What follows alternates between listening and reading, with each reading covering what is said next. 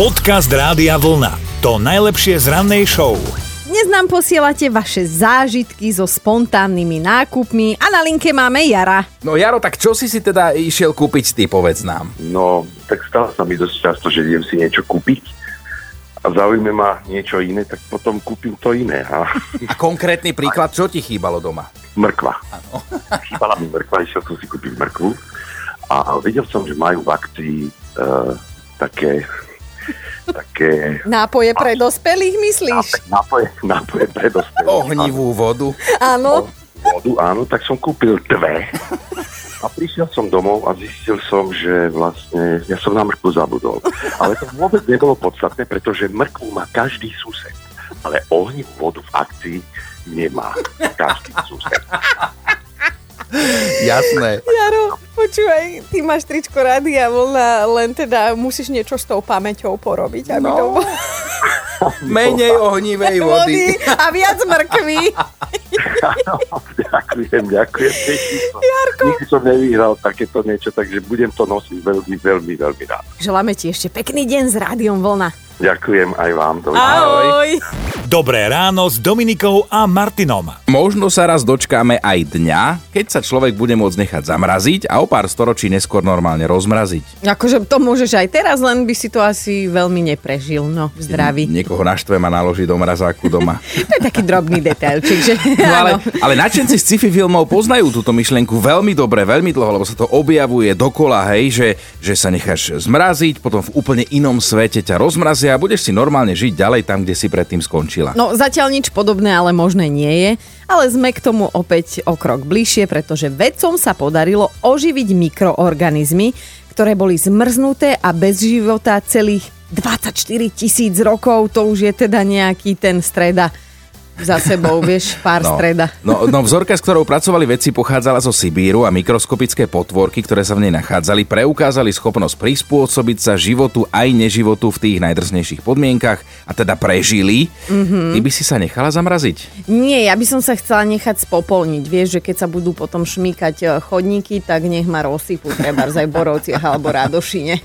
Podcast Rádia Vlna. To najlepšie z rannej show. Určite ste v nejakom filme, v nejakom krimi videli scénu, keď sa páchateľ snaží rýchlo zničiť dôkazy tým, že ich chce zjesť. No a žuť trebárs také papierové výpisy z banky nie je žiadna pochúťka, ale svet je naozaj nádherné oh. miesto plné nápadov. Už aj na papieri sa dá normálne pochutnať si. No japonskí vynálezci prišli s novým dizajnovým poznámkovým blokom, také tie lístočky, viete, mm-hmm. na ktorých si po použití môžete normálne zgustnúť, hej? Nebude to mať žiadny negatívny vplyv na naše trávenie a dokonca to bude celkom v pohode chutiť. No poznámkové mini bloky majú štyri príchute. To je krásne. Vanilka, jahoda, pomaranč a karik, to má rád trošku pikantné. A k tomu je ešte dokonca aj špeciálne pero, ktoré takisto píše jedlým Jasné. atramentom. No celý takýto balíček obsahuje asi dvadsať listov a spolu s perom stojí, počúvaj, približne pätnásť eur. Akože dobré, cena v pohode, ja neviem, ale asi som tu jediná, komu príde logickejšie kúpiť si, že normálny poznámkový blok za dve eurá a za zvyšok sa normálne najesť. Dobré ráno s Dominikou a Martinom. Nedávať si pozor na to, čo máte v telefóne, sa občas aj oplatí, ale naozaj iba občas. No fakt vás nechceme na nič navádzať, ale istej mladej dáme sa podarilo krásne si privyrobiť vďaka tomu, že ona teda nafotila pár hanbatých fotiek, aj, aj nejaké to šteklivé video mala v telefóne, ale nie je to tak, že ako to znie na tú prvú, že je to tá herečka z tých filmov. No vôbec nie, to je úplne normálne, slušné dvadsaťjedenročné dievča, ktoré ale malo v telefóne niekoľko takých laškovných, kompromitujúcich záberov pre svojho drahého. Mm-hmm. Akurát, že v tom mobile zostali, aj keď sa jej pokazil a išla ho zaniesť do opravy, do servisu. No a pracovníkom v servise nebolo viac treba. A teda zavesili tieto jej fotky a video na sociálnu sieť prostredníctvom jej vlastného mobilu na, na jej, jej vlastný, vlastný Facebook. Facebook. No. Mm-hmm. Tak si to vieš predstaviť, že ráno otvoríš Facebook, kopec lajkov a teda tam má tá tvoja kamoška zavesené fotky hore a dole bez a je iba obutá v ihličkách, no.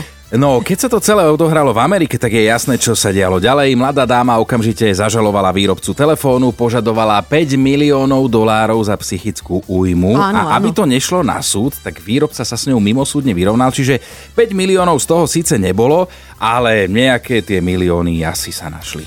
Vieš čo, teraz rozmýšľam, že možno aj ja by som našla nejakú fotku takúto v mobile, vieš, že... No, tak som... ju záväz na Facebook a my mm-hmm. sa ti vyskladáme, nech ju rýchlo zmažeš. Podcast Rádia Vlna, to najlepšie z rannej show. Pred chvíľou sme čítali nadpis jedného článku a normálne nám vyprsklo všetko z úst, čo sme akurát mali, lebo sa tam píše, počúvajte, že muž pochoval svoju manželku, krátko na to sa vrátila domov a vynadala mu. Asi sa aj neľúbil pohreb. No ono to znie strašne, ale takéto príbehy fakt nevymyslíš, to musí napísať život sám. Muž v Indii sa dozvedel, že jeho šesťdesiatročná manželka zomrela v nemocnici a keďže situácia okolo pandémie je tam momentálne veľmi zlá, tak lekári mu odporúčili, aby s telom nijak nemanipuloval, nechal ho v truhle, v ktorej je a v ktorej mu ho odovzdala nemocnica. Tak smutná rodina teda vystrojila skromný pohreb, prešlo pár dní a v tom sa ozve... A v nich, v tých dverách, naštvaná manželka. No v nemocnici prišlo k zámene, premiestnili ju na iné oddelenie a o úmrtí manžela informovali omylom, o čom ona teda vôbec netušila. Akurát ho zjazdila za to, že nie len, že ju nechodil navštevovať, ale ani po ňu neprišiel do nemocnice, keď ju prepúšťali. Musela si zavolať taxík a možno ešte potom, keď sa dozvedela, aký bol ten pohreb, tak aj za to by ho zjazdila.